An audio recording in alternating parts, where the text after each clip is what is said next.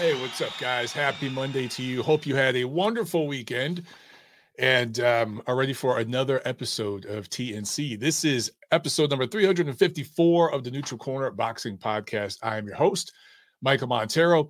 Um, we got a few things to talk about today. You know, I wasn't going to do a show today, but there's a few things that I'd like to discuss, and then we could do a quick preview of what's coming up this weekend. Uh, nothing great, but there's a loaded schedule. Just you know, there isn't really the best matchups out there. Although um, Top Rank actually has a pretty nice one, I should say, in their main event. So we'll talk about that. Uh, if I can get to a few phone calls, I will. Guys, I'm really, really busy right now. Uh, I got a few projects I'm working on. Just busy, dude. So it's it's hard for me to do a super long show right now. But if I can get to a few phone calls, I will do that. Okay.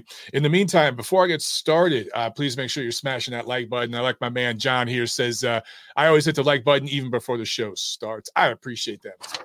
I appreciate that. And uh, Alexander says, number one pound for pound at the moment is the tie between Tank and Paul. I agree with you. We're going to talk about that. We're going to talk about that in just a little bit. Um, not really about pound for pound, but about Jake Paul. So, uh, yeah, make sure you guys pay the fee I always remind you pay the fee, non monetary. I'm just asking you to make sure you share the show, get it out there on your social media. Word of mouth is how we spread uh, this show and and, and make it grow. Everything is word of mouth. Okay. So please, please, please pay the fee. And I ask that you do that every single week. Smash that like button, all that good stuff. Make sure you're subscribed because YouTube likes to unsubscribe people for some weird reason make sure you're subscribed, click that notification bell, all that good stuff, yada, yada, yada. You guys know. You know the drill. Uh, for those of you, by the way, for those of you new to the show, I've gotten a lot of new subscribers recently and new followers. I uh, thank you for um, subscribing, for following. Uh, I've gotten a lot of t-shirt orders in the last few weeks around the world. I've been sending t-shirts all over the world, man. It's been really, really awesome, guys. Thank you so much. If you want to check out a Montero On Boxing t-shirt, just go to my website, monteroonboxing.com and um, just do it from right there. All right. So thanks, guys. I appreciate it. Now let's get into this thing. Um, news and or notes. Dillian Whyte tests positive once again for a banned substance. The actual drug that he tested positive for, to my knowledge, that has not been revealed yet, has not been made public, at least at the time I'm recording this. But his fight with Anthony Joshua coming up that really nobody really gave a damn about anyway has been canceled. So now Matchroom Boxing is trying to find a replacement opponent for Anthony Joshua. I don't blame them one bit. Look, Anthony Joshua is their biggest fighter. He's the most, he's the biggest brand in the UK. He's one of the biggest brands in all of global boxing, despite losing those fights recently to Alexander Usyk, right?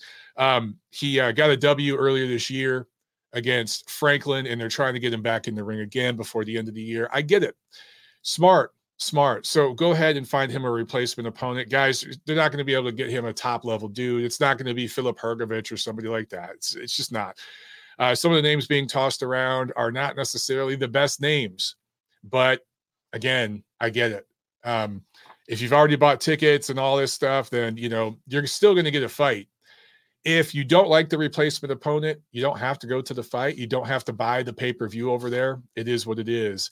Um, hopefully, next year, Anthony Joshua is back in there against the top 10 heavyweight. I have no problem after these fights with Usyk, them taking a step back and just doing some developmental fights.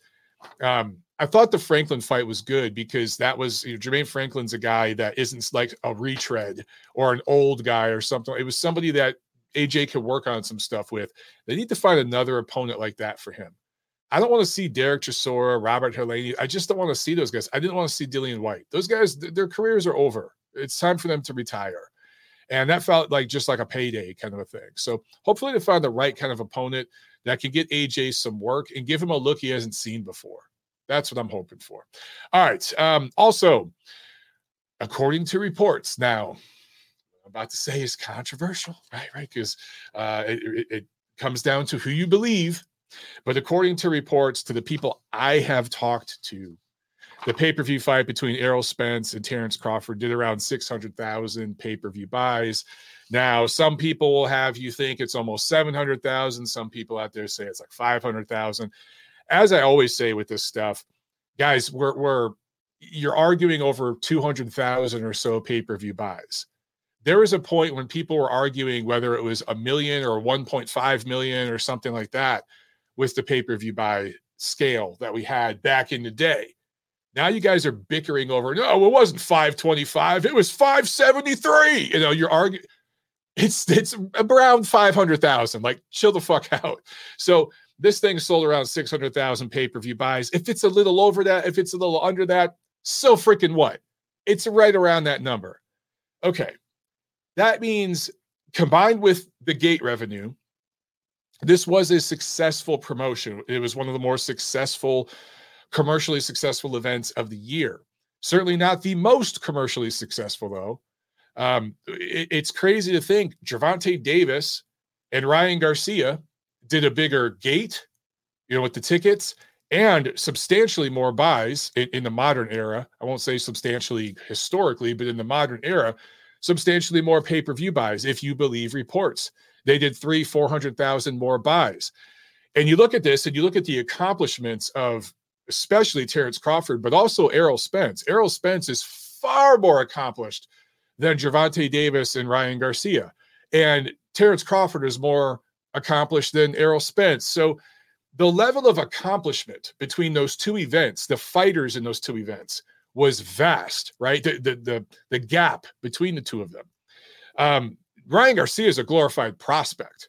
He, he I, I, I, he's a contender. He's a baby contender. The status he was at when he fought uh, Tank. Tank is a, a WBA regular champion. That's it. He hasn't fought an elite level opponent at his in his best weight in his physical prime ever in his career. Ever. Yet their pay-per-view event, their fight had a hell of a lot more buzz on social media. There were way more people talking about it, way more podcasters talking about it. Guys like Joe Rogan, Barstool Sports, those casual fan type of things. There was way more juice, way more energy for Davis Garcia than for Spence Crawford. Uh, higher ticket sale revenue, higher uh, s- sponsorships and endorsements and all that, and then substantially higher pay per view. Why? Well, that's going to be the theme of the show as it relates to Jake Paul.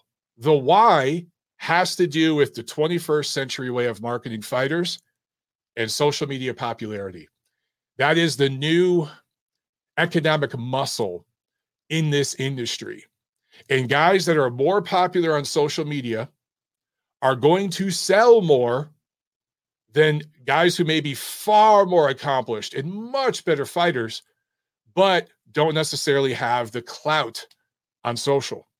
That's where we're at in this industry. It's not just in boxing, it's across the board in all of entertainment, not just sports, but all of entertainment. But boxing's unique because there is no league, there is no team, that you're a part of, right? If um, you know, major I'm wearing the Chicago White Sox cap, right? That's a team, that's part of a league. So if you're a player on that team, you're representing a team, and that team plays in a in a league. That is, you know, so you're represented by several different things. In boxing, you're a free agent, man. You are the brand. So it's it's very very different. We'll talk more about this stuff is um because I want to get into the Jake Paul thing. But before I do that, I want to rehash a little bit of the fallout, the collective freakout after Terence Crawford dominated and stopped Errol Spence, uh, what, a week and a half ago, a little over a week ago. There was a mass freakout on certain in a certain segment of the boxing universe, particularly here in America, on Twitter, which is now X. I don't give a shit. I'm going to keep calling it Twitter. One day I'll call it X, but it's probably going to take me a while. I'm probably going to be calling it Twitter for a while, guys. Sorry. on Twitter, on YouTube, of course, there's these, these YouTube channels, but even segments of the American boxing press, the network executives, some of the commentators have spoken up about it. So there was just this massive response and then a response to the response, which included some damage control I want to talk a little bit about this and then we're going to let it go. Okay. We're going to move forward. I admit I had some fun trolling last week. Maybe I stepped on the gas a little too much a couple of times and had to pull back, but it was five years of buildup. Forgive me. Forgive people like me who um, were dealing with idiots for five years and being lied to for five years. We had a week to have a little fun. So just please forgive, forgive. But I want to let me let me pull back here and do a really corny sports analogy. And I admit this isn't an apples to apples comparison, but it is apples to oranges. It's fruit. It's all fruit. Okay. So what I'm saying is it is relevant. Just stick with me for a second. Okay. The NFL, National Football League, that is our American Gridiron Football League here in, in the States. It is the most popular league that we have in American sports. Okay. It's big, big business. For those of you who don't know, there are dozens of teams and they play there are two conferences. There is the afc and the nfc national football conference american football conference okay? I won't get into the historical and how they got there. Just listen there's two conferences okay?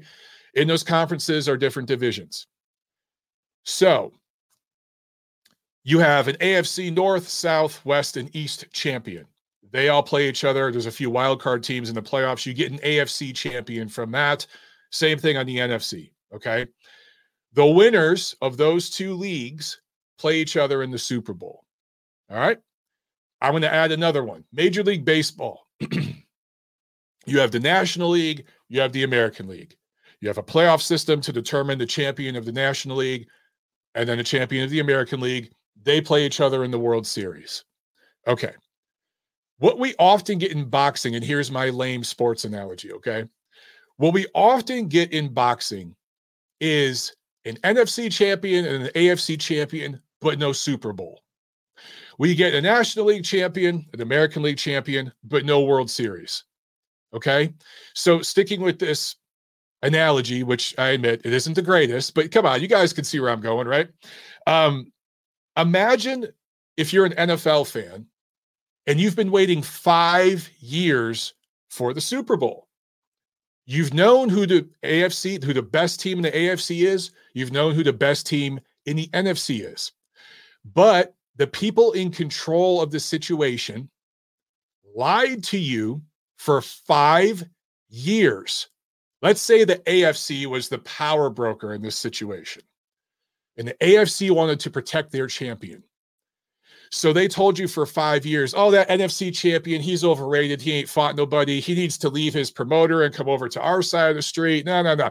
We're gonna, we're the AFC champion. We're gonna go ahead and just play another AFC team. And you guys can, and that will be our Super Bowl this year. Then another year comes around. Oh, you know what? We're to play another AFC team, even though we're already the AFC champion. You know we're the best over here on this platform. But uh, this this game is just as relevant as us versus the other the other guy on the NFC, just as relevant, right? And they did this to you for five years.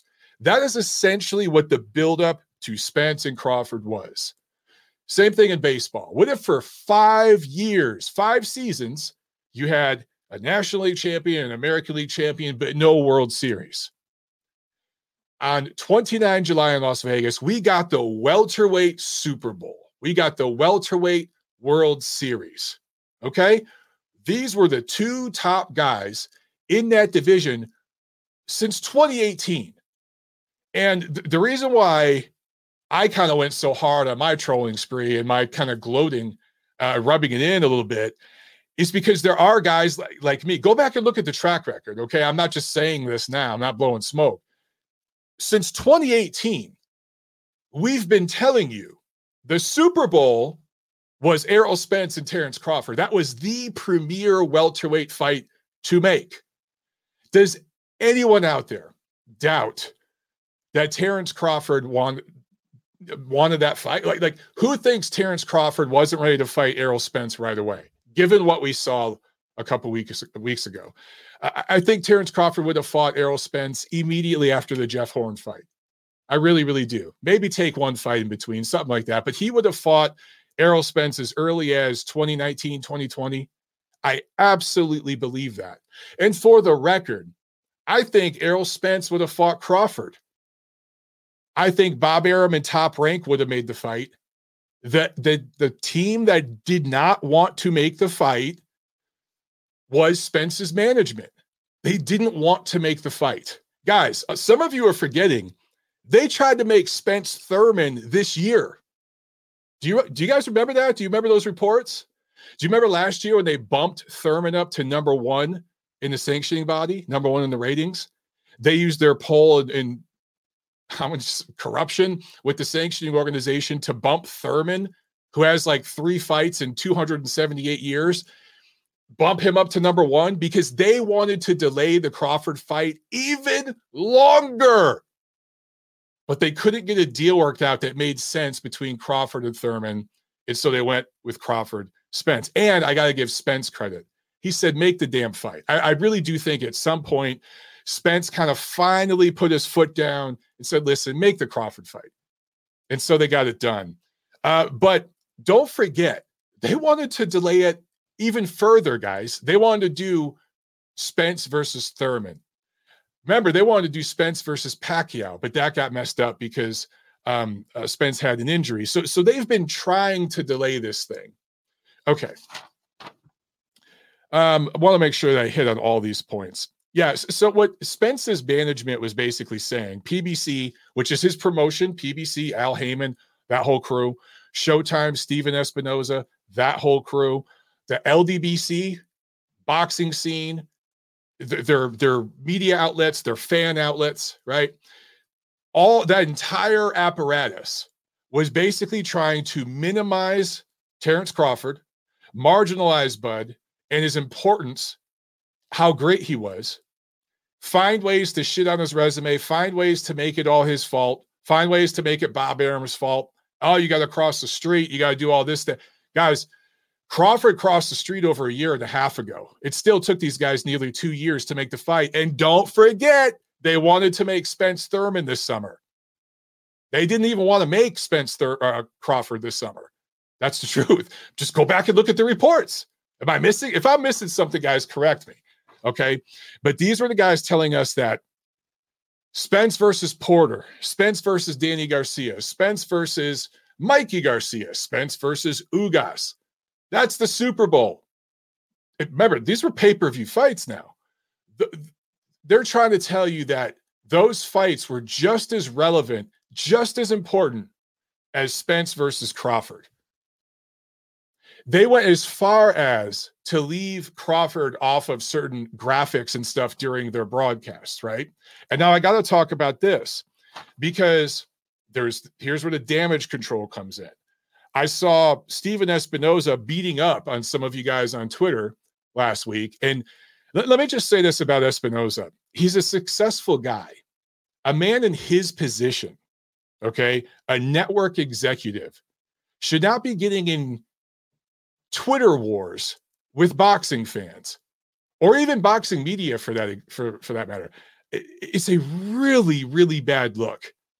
It's even a worse look when he's retweeting and liking personal attacks on Twitter, which he does all the time, and and joining in on chats where they're openly stating racist things, anti-Semitic things, and throwing out completely baseless conspiracy theories.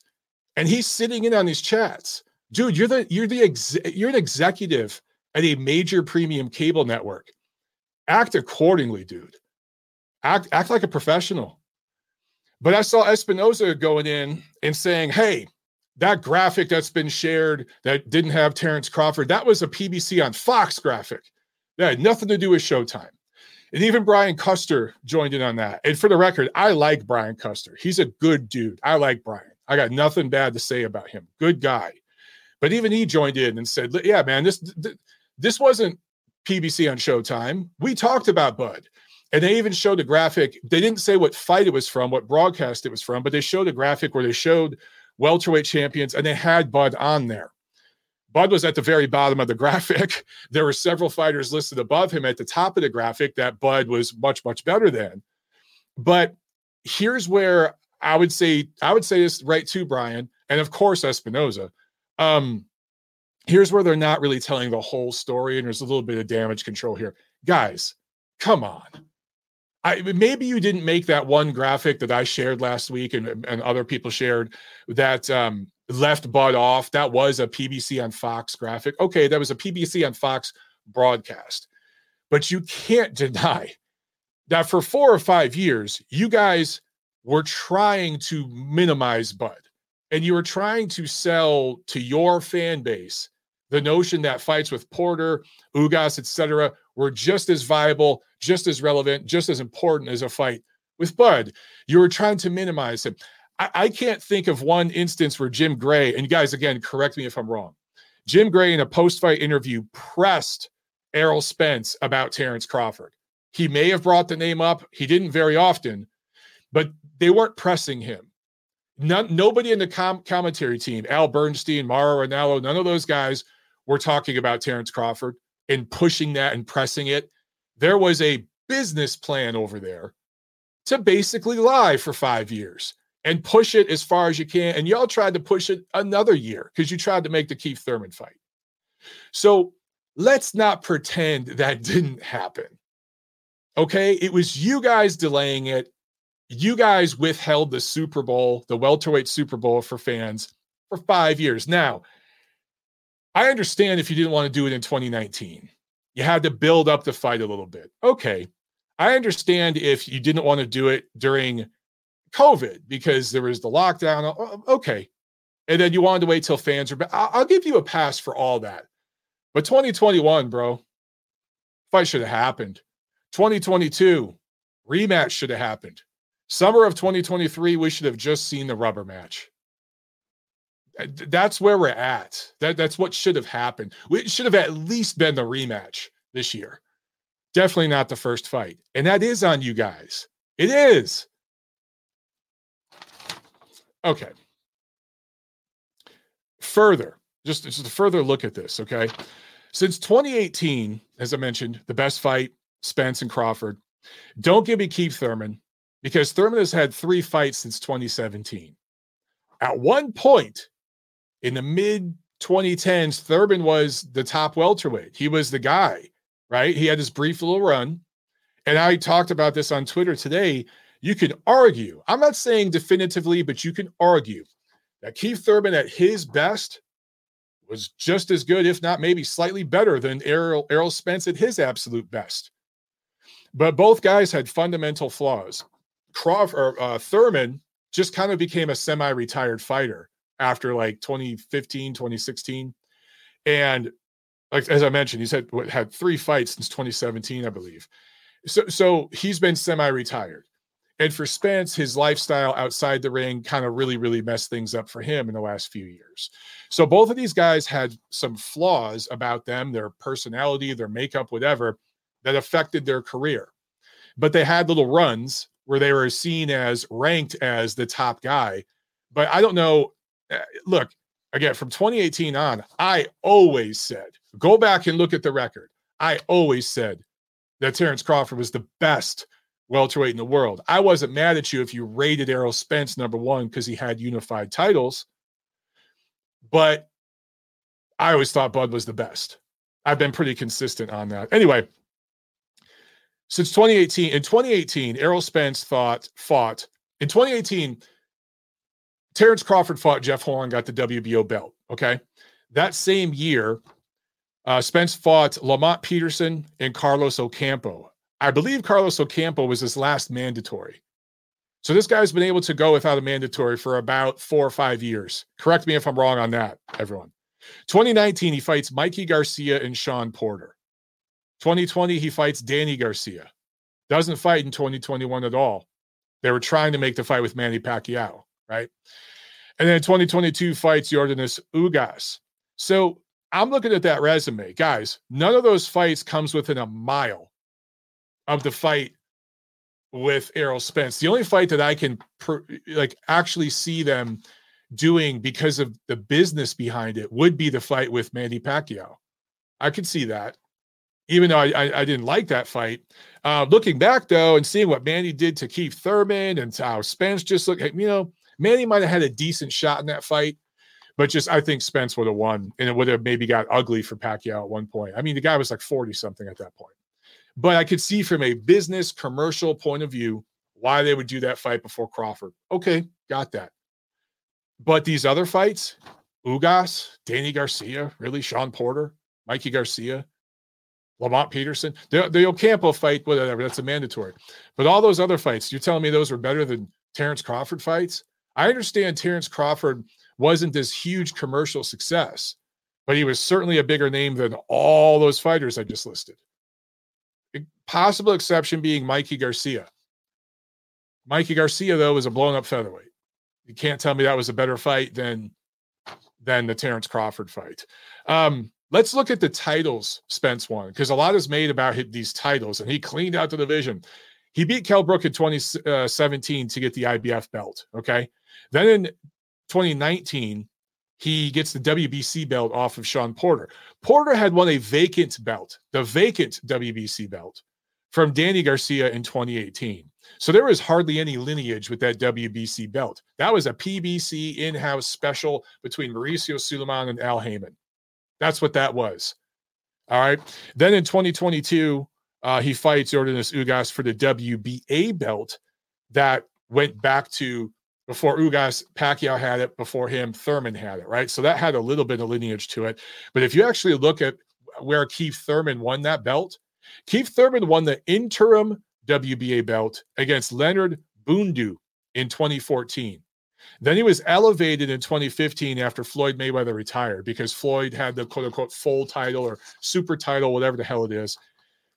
Thurman defended that interim belt that he was upgraded to full champion after Floyd left, after Floyd retired. He defended that belt five times in five years. So 2015 up to 2019. In five years, he defends that. So once a year for five years, and then loses to Pacquiao in 2019. That's the lineage of those belts. Okay. The, the belt that actually had the strongest lineage of the three was the IBF that he won off of Kell Brook because Brook had won that belt off of Shawn Porter, handing him his first professional loss, and then defended it multiple times. But I repeat, as I mentioned before, Kell Brook in that fight with Spence was coming down 13 pounds off of facial reconstructive surgery and a brutal knockout loss, loss to Gennady Golovkin, who at the time was the most devastating offensive fighter in the sport. So, all things considered, there's plenty of asterisks and holes in this great Hall of Fame resume that we were sold for five years. So, I just want to put that out there. Um, and I'll, I'll leave it with this, okay? And then we'll move forward, I promise. What would have been refreshing is for that entire side that tried to bamboozle everybody for five years. If they could have just owned it, if Stephen Espinoza could have put out a statement saying, Congratulations to Terence Crawford, Errol Spence on a great fight. Two warriors. We're proud of both of you. Thank you to the fans who supported this event. We wish we could have made this one sooner. That was at least partially our fault. We own that. We'll do better in the future to bring you fights like this sooner because that's what the fans deserve. Something like that. Now, let me ask you guys. Would would that make any difference to you if if that was the stance that everybody on that side was taking or would it not matter to you? Am I just being corny with all this? If the LDBC could just accept the Super Bowl champion as being Terence Crawford. He won the welterweight Super Bowl week and a half ago. And just give him his flowers and say, congrats, bro. Wow. Thinking back to, to continue with this Super Bowl analogy, I'm thinking back to the Dallas Cowboys dynasty where they won like three Super Bowls within a few years. And there was one of those Super Bowls where they played the Buffalo Bills, who were the four time straight AFC champions. They went to four straight Super Bowls. Okay. So they were the best team in the AFC in that era and Dallas beat them. I want to say it was like 55 to 10, one of those Super Bowls. It was a shellacking, dude. They destroyed them, destroy the absolute best team in the AFC four years running, slaughtered them 55 to 10 because that Dallas Cowboys dynasty team was one of the best teams in the history of the NFL, maybe the best. Okay. I, I don't know. I, Patriots, their dynasty's better, but they're up there with like the Steelers dynasty of the 70s they're up there, right? That's what this was. This was 55 to 10, Dallas Cowboys, Buffalo Bills. That's what Terence Crawford, Errol Spence was. It wasn't close. It wasn't competitive. This was about as decisive as it gets. So, what if everyone on that side of the street just owned it and just said, you know what? Bud really is special. He really is that guy. Wow. Spence is good. He's he's good, tough fighter, but Bud is generational. You could put Bud in any welterweight era and he competes. Can't say the same with Errol Spence. That's it. If they could just leave it at that. But of course, they haven't. And that's why guys like me kind of had to troll a little bit and have a little fun. So that's where we're at, guys. All right. All right. Let's uh, get a couple super chats here, then I will move forward. Trent Priya with the super chat. Thank you so much. He says, People think Tank can beat Bud. Andre versus Benavidez. Okay. Uh, two good ones here.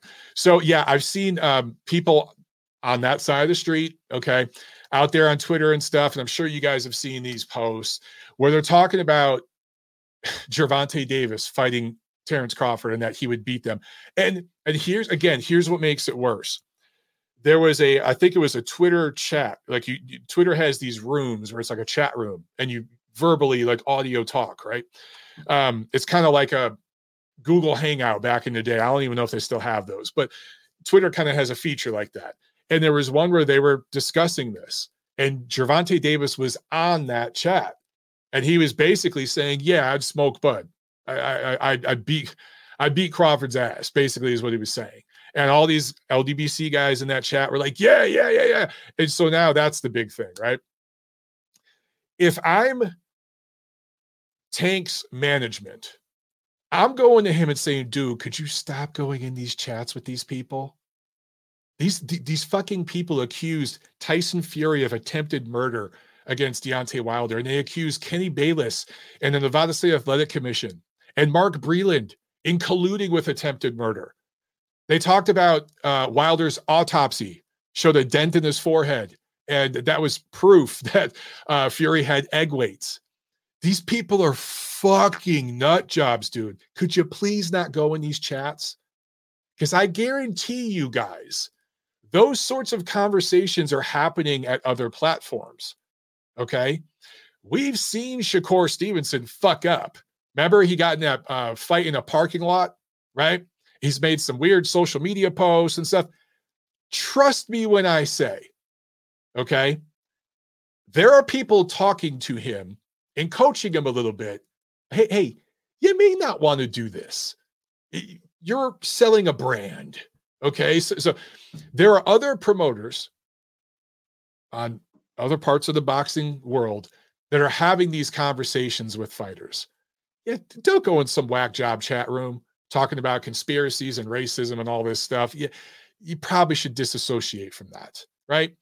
Um, so yeah, Trent, to your point, these people are just freaking nuts. Now, they're talking about Demetrius Andrade versus David Benavidez. I find this to be hilarious. Um, Andrade started his career at 154 pounds. Benavidez is a former fat kid who weighed over 200 pounds, who bust his ass to make 168.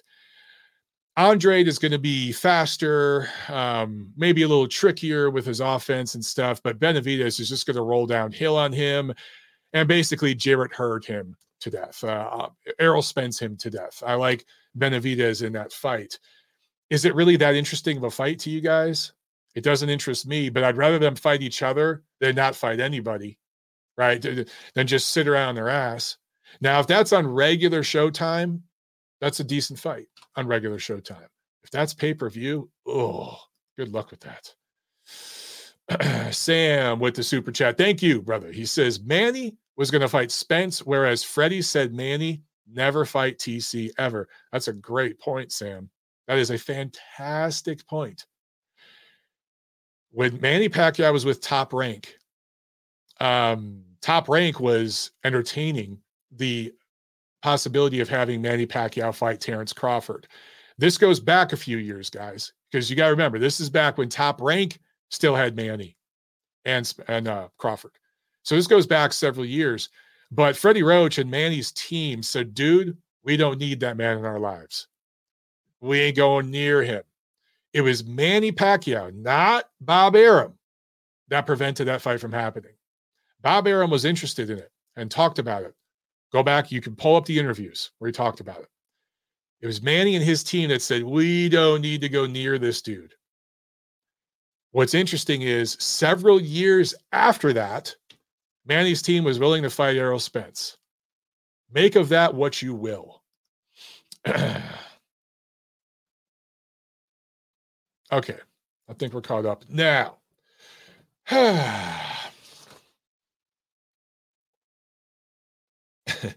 Robert Blake says, uh, Robert Blake says, please no NFL sports comparisons, just boxing. All right, all right. Look, man, I I was proud of my comparison. Come on, it's applicable, man. Because in boxing, we don't get the Super Bowl often enough. All right. And and by the way, guys, when I say Super Bowl, that doesn't necessarily mean undisputed because that shit's all political. There's plenty of times where we know who the two best fighters in a division are. They might have one or two belts between them, maybe even no belts. It doesn't matter. I don't give a shit about undisputed. I really don't. It's an accomplishment, okay? But I don't rate it as highly as number one versus number two. Canelo Alvarez cleaned out 168 a couple years ago. Undisputed. He never fought the number one challenger. That was Benavidez. I would rate him beating Benavidez once over all the other guys he beat combined because he's the number one guy. So it'd be number one versus number two. That's what I'm looking at. Anyway, let's talk about Jake Paul, everyone's favorite. This uh, past Saturday, August 5th in Dallas, on I think this was regular DAZN. Wow, DAZN gave you guys a fight without going to, straight to pay per view, and they actually had a fight card without like porn stars fighting each other and taking off their top. And so that was all right. DAZN, they're back, baby. John Paul or John Paul, Jake Paul wins a unanimous decision over Nate Diaz, bounces back from his first loss earlier this year. Okay, the Jake Paul thing, the Jake Paul experiment, as I call it, continues to march on. It's not going to end anytime soon. They're going to be back in the ring. Uh, if not by the end of the year, then definitely the beginning of next year. And they're going to continue doing the same formula, beating up on these guys who don't know how to box and they're like 500 years old um, because it's worked for them so far. So Jake Paul is a mixture of good and bad and ugly. Um, there are some things, believe it or not, he actually does very, very well from a business standpoint, better than about 99% of boxers today, definitely American boxers. And um, a lot of his success is self-made. So, so the guy deserves credit. I'll also give him this. He trains hard. He trains his butt off. He dedicates himself to it. He's been training consistently now, living as a professional prize fighter for several years. He's been living that life. So he does deserve some credit. Paul went pro in 2020. Okay, so he's been a pro for almost four full years now. He's had eight opponents, and um, there was a layoff, I think, you know, of course, during 2020. And there was, I think, one, the, the Hughie Fury fight got delayed a couple times. That wasn't his fault, that was Fury's fault. But interesting enough, five of his eight opponents were making their professional boxing debut. So that lets you know the level of his opposition. But they've been able to get names from other sports and get them in a boxing ring and use those names to market to gullible casual fans who thought these guys had a chance in hell. And they've done very well with that. They've been very successful. So Paul makes a lot of people angry in the boxing business. And people that are normally very, very intelligent just get really stupid when it comes to this guy for some reason. It's um it's interesting to watch. Um, including friends of mine, like people that I really respect and think are pretty smart and have intelligent takes most of the time. This Jake Paul stuff, they just seem to be missing it. I see a lot of people going, and I hate I hate to go here, guys, but it's not me saying this a lot of people saying Jake Paul, everything he has is white privilege. He he's only getting these fights because of white privilege. Uh, pardon my language, but that's about the stupidest fucking take I've heard. Eh, do you know what privilege Jake Paul has? Jake Paul has the I have tens of millions of social media followers and billions of social media views privilege. That's the privilege he has. It has not a fucking thing to do with where his ancestors come from. That's the weakest, lowest hanging fruit you can pluck from the tree. do better, think a little more critically. And I'm including friends of mine in on that comment because I've seen friends of mine say that, and like I want to respond, and I'm just like, ah, just just leave that alone. Just leave that alone. okay. Just to put this into perspective, guys, I checked this today. Jake Paul has 20 million followers on YouTube. 20 million. By comparison, top rank boxing has 2.3 million, Showtime boxing has 1.7 million. So Jake Paul has more than five times the combined social media following of Top Rank and Showtime combined, and that's just on YouTube. I continue.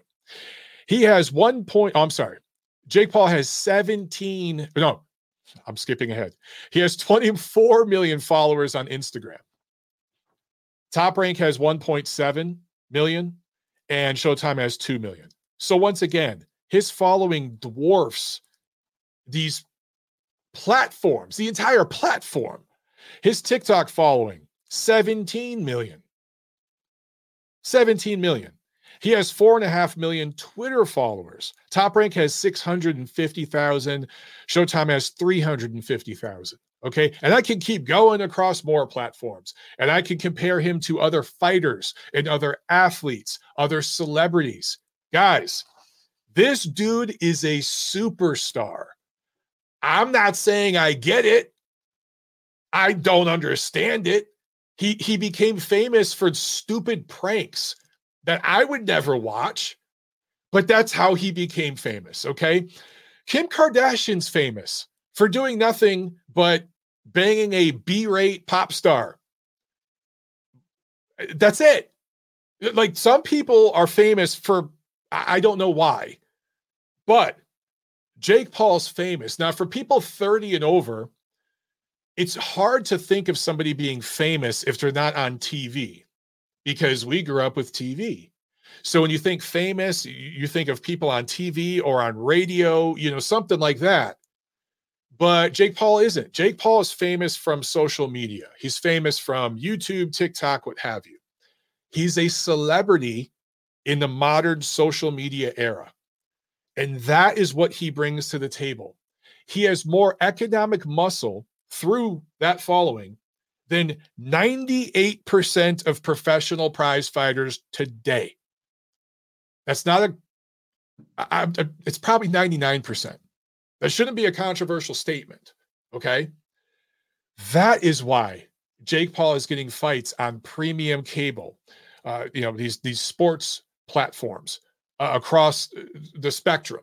He's fought on every damn platform. It's why he's headlining pay per views. It's because of that following he brings.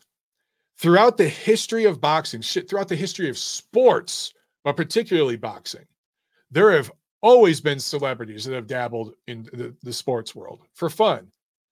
In boxing, celebrity boxing goes back to the beginning. We have former presidents who were boxers in college and stuff like that, right? Um, celebrity boxing has always been a thing. And in the modern era, that is going to mean a, a, guy on social media who has a big social media following. Jake Paul is not the only one doing it. He just has, he's the one doing it who has the biggest following. Guys, if the Weeknd decided he was going to do professional boxing, does anybody doubt literally, if the Weeknd tomorrow said, "Yo, I've been training for six months. I'm going to fight," he named some pop star. I'm going to fight this dude on pay per view. That does a million buys, easy. The Weeknd goes pro, million buys. He would get all the same hoopla and, and, and energy that Jake Paul is getting because of his following. The WBC would be interested in ranking him Showtime and DAZN would be scratching at each other trying to, you know, get that fight. Does anyone deny this? That's basically what this kid's doing. And, and so I'm not mad at Jake Paul. Jake Paul is not a he's not the problem. He's not the virus. He's a symptom of the problem or the virus.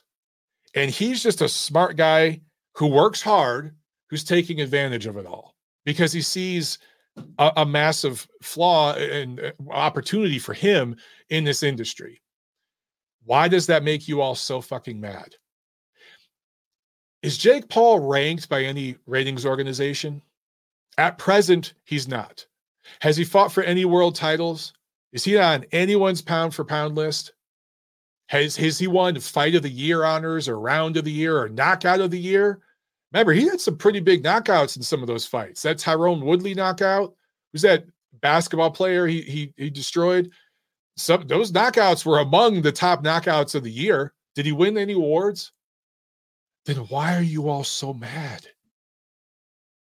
If he was getting accolades and all this, okay, I understand it. But right now, all he's doing is he's taking advantage of his following and milking it and making money off it. How is it any fucking different than Tank Davis and his team using Ryan Garcia and his social media following to profit when they did that fight earlier this year. That's exactly what they did. How is it different? I'm not comparing Gervonta Davis and Jake Paul's boxing skills or accomplishments. I'm not talking about that. I'm talking about the business model. Same fucking model. Y'all are really mad at this dude. You should Don't hate the player, hate the game. Be mad at the game. Don't be mad at him. Now, here's where I will take issue. If Mauricio, if Mauricio Sulaiman tried, if Paul had beat Hughie Fury, Sulaiman was going to rate him in the WBC cruiserweight ratings. When that stuff starts happening, then I'm going to speak up. Okay. Uh, although at this point, I'm unplugged from giving a shit about any of this stuff. So I- I'm just saying, guys, that's the privilege Jake Paul brings in. It's it's really not a privilege. It's something he earned. I, I again, I don't get it. I'm not a Jake Paul subscriber. Never watched this shit on YouTube. I don't understand it. Don't understand the appeal. I'm not a moron. So uh, that's just whatever. If you're into that, cool. I, I shouldn't say you're a moron if you're into that. I just don't get it. But he earned that following. He built himself up and he's worked in the gym and gotten himself in shape and learned how to box a little bit. And he's made a business out of it. I ain't mad at the guy. I, I, think he's learned a thing or two from looking at what Floyd Mayweather has done, from looking at like what Gervonta Davis has done, even from like what Mike Tyson has done. Mike Tyson and Roy Jones and stuff. Just kind of looking at some of those promotions, they they've learned a thing or two. And they've done pretty well with it. So anyway, that's where I'm at with that. Um, look, obviously, if Jake Paul steps up and fights an actual boxer again, he's going to lose again. Um, it, it, maybe at some point he can improve. If he actually did, and he like rematch Fury and beat him, well, good for him, man. Good for him. He's still not getting on my pound for pound list. okay. Chris Singh with the super chat. Thank you so much, Chris. I appreciate it, man. You are awesome.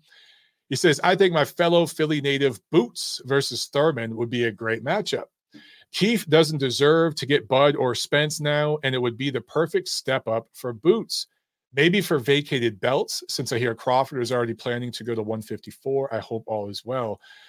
Hey, man, I would love to see Jaron Boots Ennis in there against Keith Thurman, Errol Spence, Bud Crawford. I don't think he's going to get any of those fights, brother. I don't think those guys want to fight him The only way Thurman would fight him is if he was given an, an, unbelievable amount of money. He'd have to be grossly overpaid to even consider doing that fight. That's not going to happen because the the economic power uh, to just piggyback off of everything I just talked about with Jake Paul. Um, Boots is the antithesis of that. He has absolutely zero economic muscle uh, that he brings to the table, no following. So there's just way too much risk and not enough reward for Thurman to do it or Spencer Crawford. They have they have options. I mean, Thurman could be Errol Spence's get back fight. They they were talking about making that fight, and they were actually talking about making it at 154 before. Remember that? So so he could be Spence's get back fight. He could maybe even fight Bud at 154. Um, all three of those guys have options. They ain't going near Jaron Ennis. He's just too dangerous for them. Boots is going to have to fight the guys available for him in the division. Take a page out of Terence Crawford's playbook.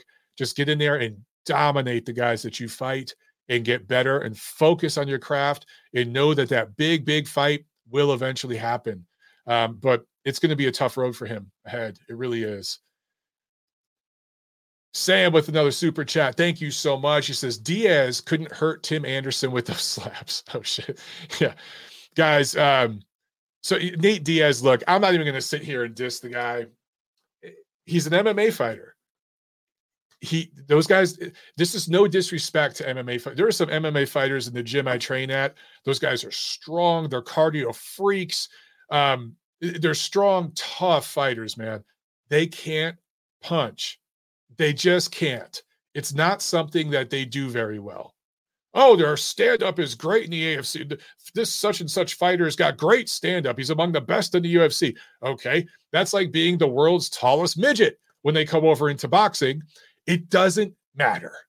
So, yeah, Diaz, you know, was slapping at uh, Jake Paul couldn't put a dent in him. Not at all surprising. By the way, I didn't watch one second of that fight. I actually haven't watched one second of Jake Paul's entire career. I've seen some highlights and stuff of the knockouts, but that's it. Tim Anderson um, got slapped. I can't remember the, the this is a baseball player. Major to circle back to my Major League Baseball reference. There was a scuffle between two teams this weekend. I can't remember the teams or the players involved, but this one dude threw a very weak roundhouse slap of a right hand. It landed on this Tim Anderson dude, and he passed out it was hilarious. And it just showed how the average man, even a, a world class athlete in another sport, they cannot take punches. It just wasn't even a proper punch. And, and that guy dropped. And by the way, Tim Anderson's a complete piece of shit. He's he's not a good person. So that was awesome that that happened to him. He deserved it. He's not a good person. So I was happy to see that. Couldn't have happened to a bigger piece of shit. All right. Oh shit, Chris Bergen. Thank you, Chris. Chris Bergen just corrected me. He says it was Tommy Fury. You keep saying Hughie Fury. Holy shit, dude. Was ah, that tells you how I didn't even watch the fight, man. You're right though. It was Tommy Fury. Why did I think it was Hughie Fury? I don't know why I thought that. But yeah, you're right. You're totally right. It was Tommy Fury. Um, because yeah, Hughie Fury is better than Tommy he's not great, but he's definitely better than Tommy. So yeah, I don't think um my bad, Chris. My my bad everybody, because I've probably said it eight times during that segment. Okay. Let's uh real quick, guys, preview uh this Saturday, August 12th. Top rank has a show, Glendale, Arizona, ESPN. In the main event, Emmanuel Navarrete going up against Oscar Valdez for Navarrete's WBO junior lightweight title. That should be an interesting, fun scrap. That should be a good one that's probably the best fight. Actually, yeah, it's definitely the best fight of the entire weekend. The rest of the matchups are pretty flimsy. Uh, also on this card, Raymond Muratalla, Murataya of uh, Southern California, 18 0, a lightweight prospect. He's uh, he's featured on that card. And undefeated uh, California native heavyweight prospect Richard Torres, 5 0, also on that undercard. Matchroom from London on DAZN. Filip Hrgovic going up against Dempsey McKean who has a very, very poor resume. Hrgovic coming off a one year layoff. He had that really, really rough fight with Zhang uh, a year ago, last August. Returning from that layoff to fight McKean. I like Hrgovic big in that fight. That's a complete showcase for him. And then Derek Chisora versus Gerald Washington. Um, that could be fun because it's two big heavyweights. That could be the second best matchup or second best fight on paper of the weekend. But man, Jared Washington has been stopped in five of his last seven fights going back to 2017.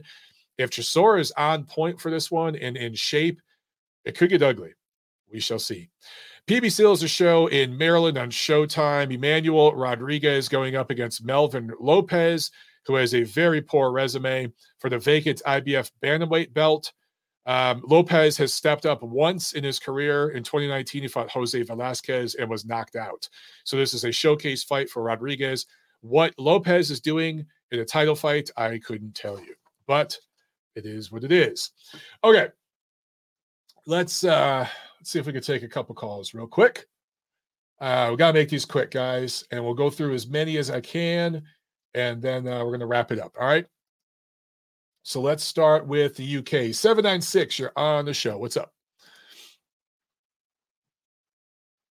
UK caller, can you hear me? Uh oh. Okay. Let me try this again. Let me refresh. Hello. Oh, yeah. Hamed, is that you? Yeah, how's it going? What's up, man? I thought about that. Yeah, I was just saying, I was gonna see.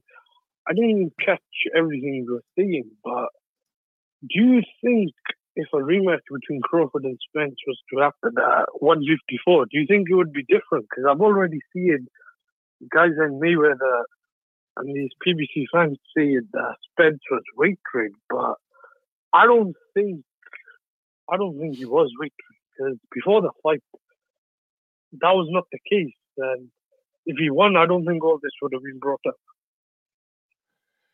Yeah, Hamed, um, that's I didn't specifically talk about that in my rant earlier, but it's indicative of the kind of excuses that have been coming from that side.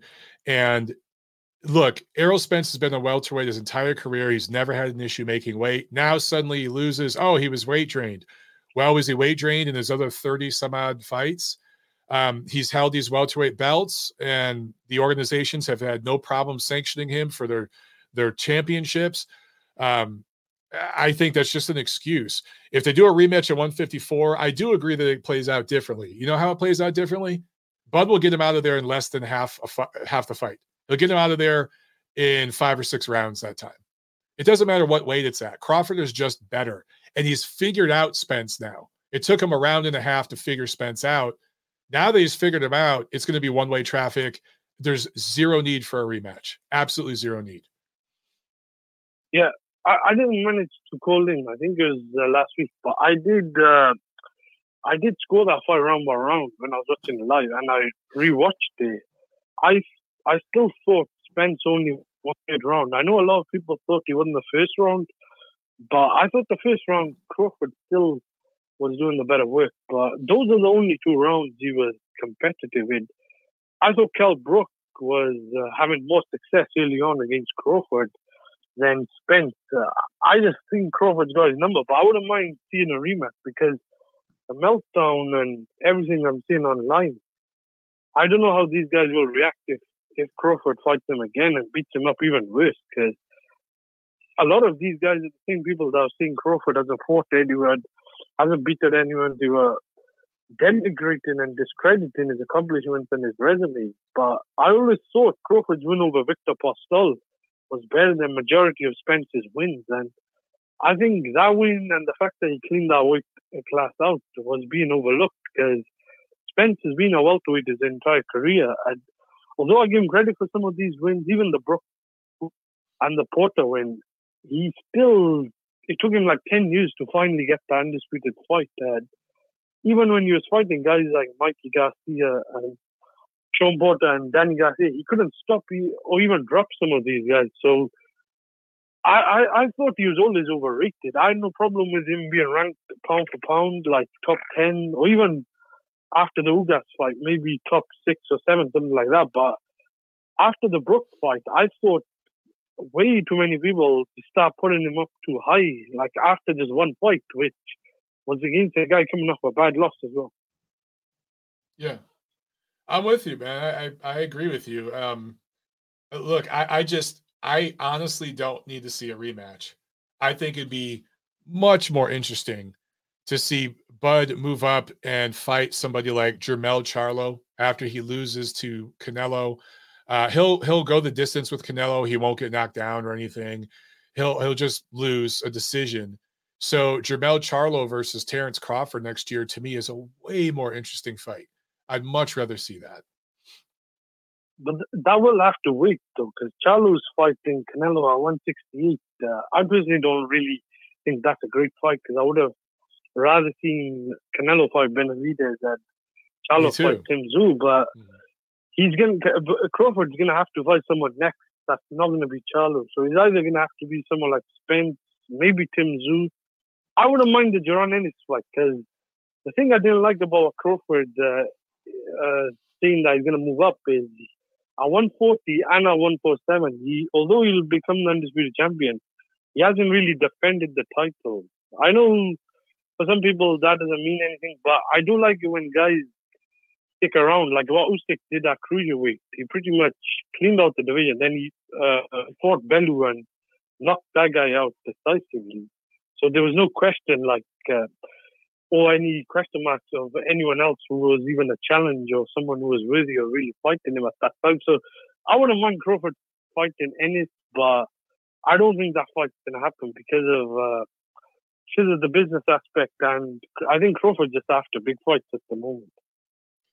Yeah, honestly, I don't blame him at this point. Um, you know, if if they can make a big fight next year for him at 154, that'd be great. PBC has a lot of fighters there. Uh, for the record, from what I hear, Bud is a free agent. People keep calling him a PBC fighter. There's no set contract right now between the two of them. I know they're negotiating, but as far as I know, he's a free agent and he can kind of do what he wants to do. Um, so I one more fight left, didn't he? Oh, with PBC, whatever. I think PBC has options on him and stuff like that, but like I don't think he has to do exactly what they tell him to do. I think he can kind of do what he wants. But he's definitely going to want big money fights. He's going to want a, a couple of name fights, and then he's going to hang it up. He's he's going to want to fight for a title at 154, so he can have a title in the fourth weight class, and then get a couple of big money defenses or something like that, and then and then call it a career. Um, and you know, I think he's earned that. But uh, I got to run. Yeah. I got some other calls to jump. All to. right, all right, all right. All right, all right. I, I, was gonna say I was gonna say one last thing before I go. go I, I do think though, he, I don't think he'll probably fight once more with PBC if he's against Spence because Spence has the right to activate that rematch. But before I go, I was just gonna make a comment. I don't know what you think about it. You know, with this whole PBC uh, pay per view, sorry, numbers. Uh, whose number is more reliable, Glazer or Dan? Because I've seen people going back and forth, but I'm not sure who's more credible. Because Dan, I think is you know he was a good writer, but at the moment some of his uh, reporting and that to me seems like he's trying to uh, stay on side with PBC or trying to yeah, get a job. He, he's an establishment guy. Anti PBC. Yeah, Rick is very anti PBC. What is what is Rick's number and what is Dan's number? Dan's number is like six fifty, right? But what is Rick's? Five fifty or five hundred. Okay, like so I, then I, would split the difference yeah. and call it six hundred, which is what I did on this show. Eh, it's right around six hundred thousand buys. I'd split the difference, uh, but again, they're bickering over a hundred thousand. Hamed, I, who honestly, yeah, yeah. who gives a shit? It's not like one guy's saying two hundred thousand, the other guy's saying nine hundred thousand they're bickering over a hundred thousand. Um, either way, a fight of this magnitude should have done a mill and a half, two million, and you know it's not, and there's a reason for that. So anyway, but I gotta jump to the next right. call, man. Yeah, yeah. All right, yeah. All right, thanks, Hamed. All right. All right. No. But yeah, guys, um, to me that's the greater story here is this the 600,000 number um and again whether it's slightly over that slightly under it whatever 600,000 pay-per-view buys when you when you're being outperformed, when the when the welterweight Super Bowl that's been five years in the making is being outperformed by uh two so a, very unproven fighter beating up on a social media fighter, which is what Davis Garcia was. Uh, when you're being outperformed by that, it, it should tell everyone something. Like like marketing matters, social media following definitely matters. Um, personality, all of it, promoting, it all matters. And it was really easy for PBC and their legion of unpaid interns on, on Twitter and YouTube to say, oh, Top Rank hasn't promoted Terence Crawford. They haven't promoted him. They haven't made a name. They haven't done this. Well, PBC's had a year and a half to work with Bud. And they promoted the fight with him and Spence. By the way, Spence, his his fights do around 300,000 pay-per-view buys. He's certainly not a superstar, okay? These two did a fight, it did around 600,000 pay-per-view buys. So it's easy for them now to sit back and say, "Oh, you remember uh, remember all those comments for years, guys. Bob Arum isn't promoting them. They've failed. Uh, Bud, he's not a star. Bud just doesn't have that personality. He's just not a breakthrough personality. He doesn't care about that shit. He cares about his legacy, going in the ring and doing his job. That's what he cares about. He doesn't care about the other stuff. So he doesn't go the extra mile on social media and with all the media stuff. He just doesn't. He never will. He's not that guy. Okay, real quick. Let's take a couple more quick calls. Uh, let's go to 559. What's up? You're on the show. Hey, what's up, Mike? It's me, Miguel, man. What's up? How you doing? What's up, Miguel? I'm doing well, brother. Uh, just right here with the baby and uh, the girlfriend, and we're just right here. We say what's up. Hi to everyone. Um, it's been a very, very uh, revealing past. How long has it been since the fight? About a week. About a week. Two yeah. weeks almost. Yeah. Yeah, it's uh. When I say it's brought out the loonies from the woodwork. It's brought out the crazies, man. Like these guys. There's this dude called Doctor 805 on BDA Boxing, the crazy ass boxing channel, talking about uh there were signs of neurological damage before and after the fight. Um, and, an and you know something now, is, is real. Yeah, everyone's an expert, and, and uh, the only one not giving excuses is Errol Spence Jr. There you go. Yeah, You know what and I you know what? So like, that, that's a great point, Miguel. And and you know what? We need to double down on that because that that's an outstanding point. You know, when all those guys were freaking out about Wilder Fury and they made all those excuses, Wilder bought into that shit and like played into it, right? And he talked about it. Spence, to his credit, hasn't uh, gone that route. yeah, He hasn't played into any of that bullshit, and he's just giving Crawford his credit. So massive credit and massive props to Errol Spence for not even going along with that bullshit from these idiots out there. I I really think, and and before I I, I finish up this call, I'm gonna be I'm gonna be fairly quick because I know we got other callers, but I'm, I'm gonna make a few points, and I'm gonna use certain words that people are not gonna like, but at the end of the day, it's the truth, and the, the truth prevails, man. And as we've seen. For last uh, last show, not the last show I did, but the one before that, I made a point saying, "Hey, PBC Al Haymon, you know, had have duped everyone, including these fighters, into going along with this straight up plantation Uncle Tom system. I'm gonna straight up say it, dude. You know, you uh, on top of all the horrible decisions that we've seen, like robberies wise, like on Showtime and PBC, the the crappy ass uh, stoppage with Rolly Romero when the old man was beating him, all this stuff. That's just a taste. What you really got to look at is how they work and operate. Errol Spence didn't make excuses because he at, at that point during the promotion, I think like leading up to the fight, he was basically realizing, holy shit, uh, they've been holding me back. And now they're pitting me up against this dude. It's like, uh oh. And a little bit of the truth came out. It's like saying, okay, Al Haymon, that's the plantation owner. The PBC fighters, those are the slaves.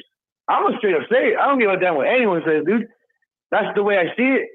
Um, in the days of slavery, there was two types of slaves. There was a field Negro and the house Negro. And this is a quote from Malcolm X. You can hear it on his speech. The house Negro and the field Negro. These guys that they pop up, they're an example for all these other guys to to follow, thinking that's a good example, and it's not. You don't you don't hold someone's um, greatness back. You don't you don't blatantly violate the Muhammad Ali Act. That's another thing nobody even wants to talk about because it's so prevalent these days. Dude, these promoters got these sanctioning organizations in their pockets, and that's literally what Muhammad Ali fought and died for. For it, not to he, he had a fucking Congress bill passed that said you cannot monopolize this shit. We are contract workers at the end of the day, dude. We are our own brand. You know what I mean? But look what happens with all these crazy ass people thinking, okay, well, we can do this and that, follow, try to follow the Mayweather blueprint, this and that. It's all bullshit, dude. It's all about control. And Bud Crawford broke all that. Now, um, it might it might sound a little harsh, but it's true, dude. Like, you know, we gotta we gotta wake up and and smell the coffee, man. Like, don't let people control you in any aspect of your life. Like, I understand we all got you know jobs and we all got bosses and this and that, but come on, dude. The welterweight division, and now that I'm talking about it, it was held back longer than five years. It was, it's been held back since since um, Errol Spence came into the picture. You know what I mean? And and systematically, since PBC has started, they have put their foothold to hold back and own the division illegally and with such corruption and every weight class from the bottom up. Uh, Fulton and then Tank Davis doing all this stupid shit from like 126 to all the way to 140, dude. All that, all the, all those fights got held back. We barely got Ryan Garcia versus Tank Davis, two prospects that were propped up as pay-per-view stars, shit like that. And who is responsible for this? Al Haymon. Dude, I'm not gonna say his name, right? But there's some guy that's that's promoting my fights right now. He's promoting a lot of us right now down in Tijuana. I'm not gonna say his name. He is best friends with the Mayweathers. He kicks you with the dad. He's, he's the one that got me a picture with with, with Floyd Senior. Okay, he went with Crawford. At the end of the day, a lot of these PBC dudes are making the picks. So like, hey, you know what? Uh, the dupe is over. Uh, we got to keep it real now. Crawford's gonna destroy these guys, and and hey, there was only a few of those guys that did that, but I give them props because, like you said, not even the commentators for years. This is like some weird ass, uh, like Orwellian shit. 1984, dude. They wouldn't even if you mentioned Bud Crawford's name working for Showtime and PBC, you will get fired. Yeah. Or if you think I'm playing, look what happened to Paulie Malignaggi. Yeah, you're getting into you some sensitive saying? stuff though with that, man. Um, Miguel, I gotta jump to some other calls, man. All right, man. Fight the power. God bless you, Mike. All right. Thanks, Miguel. Um, Thank you, boss. Thank you. And look, guys, my thing is here on this show, I, I want to give everybody a chance to say what they feel, as long as you keep it respectful, even if it's controversial. And I always want to give you guys um, a, an opportunity to say, you know, what you feel. Um, so Miguel made, uh, you know, his his feelings known on this whole thing. Look, I, I don't like those kinds of me personally. I don't like those kinds of comparisons because it kind of undermines the horrors of of that era um, in in this country, and then where it still continues around the world. So I don't. I personally do not like those comparisons. However, um, I could see why people are frustrated with that business model. And look, Miguel made a point about the welterweight division being held back. You know, man, when you look back, eh, Spence has been around for over a decade. It's taken him over a decade to get this undisputed fight, right? Crawford was able to clean up 140 in a couple years. Um, in a way, we saw what he did at bantamweight, clean that out in a couple years. Usyk at um, uh, cruiserweight, clean that out in a, in a couple years. Um, so these divisions can be cleaned out rather quickly and i don't even just mean with undisputed i just mean with fighting the top names you can do it quicker it does you don't need over a decade so there, there's just a track record over there of delaying things and, and pushing things kicking the can down the road and the people that pay for it is the fans because you're not you guys are not getting the fight you want but also to miguel's general overall point the pbc fighters they're getting paid, they're making a lot of money, but there is an undeniable track record when they finally step up and fight somebody that's a non PBC guy. I think their winning percentage is like 15%, eh, 10 to 15%. Okay, going back the last 10 or so, 20 years, uh, there is an undeniable track record. I'm going to say like last 10 years or so. Um, it might not even be that long, honestly. It might be less than that that to me shows that they're the fighters are not being taken care of in, in terms of their development. They're getting paid though. So as a fighter, you go with the the the the promoter and the management that has the track record of where you want to take your career. Do you want to make the most money possible and kind of be protected? Do you want to make the best fights and get your market value but know that you're going to be um, taken care of from a development standpoint. That would be maybe going with top rank. Top rank's going to develop you and get the most of your potential, but you're going to make what your fair market value is. You're not going to get overpaid over there. Or do you want to go a different direction? And some of these fighters make their decision, and it is what it is. Um, you can only blame the promoter so much. At some point, you got to look at the fighters themselves. Uh, Gideon with the super chat. Thank you so much. He said, Did I miss the Paul versus Diaz fight breakdown? Yeah, but it was not very much uh, a breakdown. I, uh, Paul beat Diaz in a boxing match. Holy shit. Wow. And guess what? Tomorrow morning, I'm going to take a shit. Like, like that's, you know, how surprising that was. But Gideon, if you missed my breakdown of the Jake Paul experience, the Jake Paul experiment, sorry, uh, go back and watch that. Go back and listen to that because I think you might enjoy it. I think a lot of people uh, look again. I haven't watched one second of a Jake Paul fight. Actually, you know what? I you know, I keep forgetting. I covered one for Ring TV. I did cover one. It was here in Atlanta. I attended that. I was ringside, so I was I was at one Jake Paul fight. Other than that, I haven't watched a single second of Jake Paul's boxing career. But I understand why he's making money and getting opportunities. And it has everything to do with the economic muscle he brings to the table uh, through his social media following. It's not that different from what Ryan Garcia got earlier this year against Tank Davis. Sam with the super chat, thank you so much. He says, Oscar versus Navarrete. I'm going. Who you got? Damn, dude, have fun, man. Have fun. Let me know how that um how you like Glendale and that, that Phoenix area, what you think of it. It's probably gonna be hot as hell, but it's pretty much hot everywhere. So um who do I like in that? I don't know, dude. Um I guess on the surface, you know, Valdez is the better boxer, and like he should be able to outbox Navarrete. That's what I think. That's like my gut feel. But I don't know, dude. I don't know. Uh, Sam with another super chat says, slaves don't drive Ferraris. Come on, man. Well, yeah. Uh, okay. Let's go. Uh, one more. Let's get one more call, guys. Let's get Nacho on the line to wrap it up. Nacho, what's up, brother? How you doing? I'm all right, Mike. How about yourself? Doing good, man. Doing good. All right. Um, so yeah, I'm not gonna go into a long tangent like uh, Miguel did. Um, I got kind of lost there for a second. I kind of understood the point he was trying to make, but it, it went a little longer than I think he should have. Um, just really quick about um, the fight coming up this weekend, Mike. Um, I think it's an interesting fight, but I gotta favor uh, Navarrete so long as he makes 130 when, without any issues. Because hmm. lately his problem has been actually making weight for the fights, and then his ability to, um, you know, perform the next day has definitely been uh, an issue as far as like he's had to struggle with certain guys that he fought lately because of his weight issues.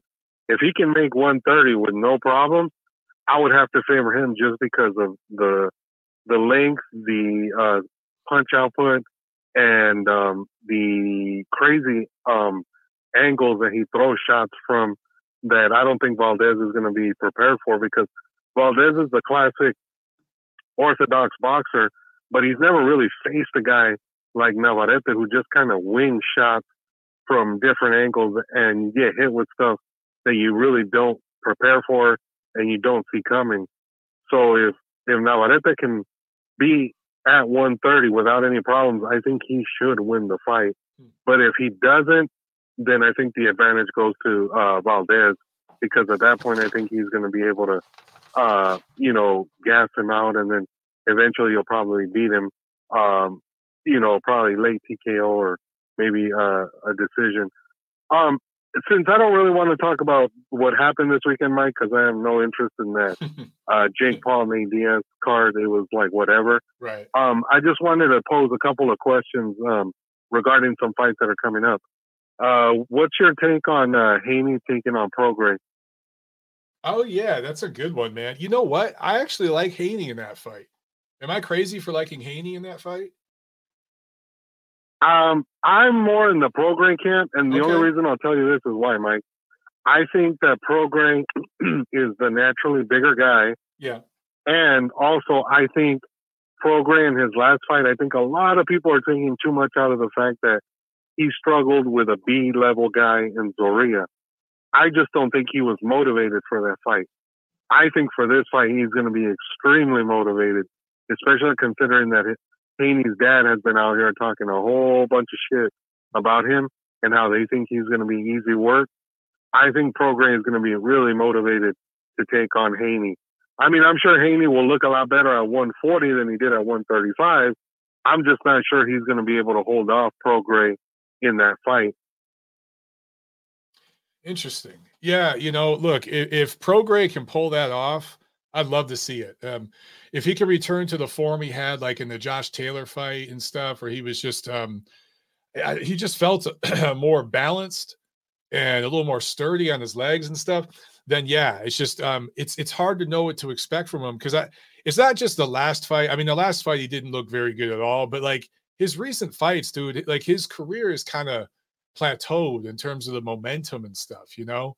And Haney, um, look, a lot of people thought he lost to Lomachenko, but even if he did losing to Lomachenko, there's no like shame in that. You know, Lomachenko is a Hall of Fame level fighter. So um, I don't know. I just I got a feeling that Haney and his his dad only take fights where they feel they have a significant advantage, whether it be size, skill, something, and they see something in Prograis where they think they can outbox them. But dude, I'd love to see Prograis pull it off. That'd be great. Yeah. Um, and then uh, the other um, fight that uh, was mentioned in a few weeks from now. Uh, so, so Briel Matias was supposed to defend against Sergey Lipinets, but apparently the IBF stepped in and said no. So now they're saying that there's a chance that there's a purse bid going on between him and a guy named Shohan uh, Ergashev. I don't know if you've heard of him, Mike. He's from like U- Uzbekistan. Yeah, he's based he fought a few Detroit. times here in the U.S. Yeah. Yeah, him. If that fight gets made, what do you think of that fight? So it would be uh Matias versus Ergashev. Yeah. It would be a. I don't think Ergashev's fought anybody on that level yet. Um, correct me if I'm wrong. And then he doesn't have a lot of power, right? Am I thinking of the right guy? No, Ergashev can punch. He can punch. I think okay, his I'm record is else. like 18. He's like 18 or 19 and 0, but he has like 14 or 15 knockouts. So okay, he's got power. because there's a couple of these guys from that part of the world based in Detroit right now, and they're promoted by uh, Dimitri Salita, I think, because he does some shows Yeah. up there in Detroit. And um, dude, I like that fight. That's a very interesting matchup. Very interesting. Uh, great contrast to styles. That'd be a lot of fun, man. Yeah, yeah, yeah. Oh, and then just real quick before I get off, like, I haven't heard anything about the replacement opponent for Joshua since Dillian Whyte got busted. Has anything been announced that you know of as far as who's going to replace him? Nah, I've heard some names thrown out there, but I, I don't know. I, I just hope it's not like one of these dudes who's already fought or one of these guys that's just been passed around. Like I just I hope it's somebody new that could give him rounds and something to think about, kind of like Jermaine Franklin, like somebody on that level. But I, I don't know who it's going to be. Mm-hmm. Ah, okay, cool. All right, Mike. Well, uh, that was all I had. All right, I'll talk to you later. All right, thanks, Nacho. All right, guys. I know right. we, we got a few guys still on the line, everyone. But I, like I said, man, I got to bounce, guys. I'm just busy right now. It's hard for me to do a super long show. I promise it won't always be this way. Uh, thanks for bearing with me, guys. Hope you enjoyed it, and we'll do it again next week. All right, peace.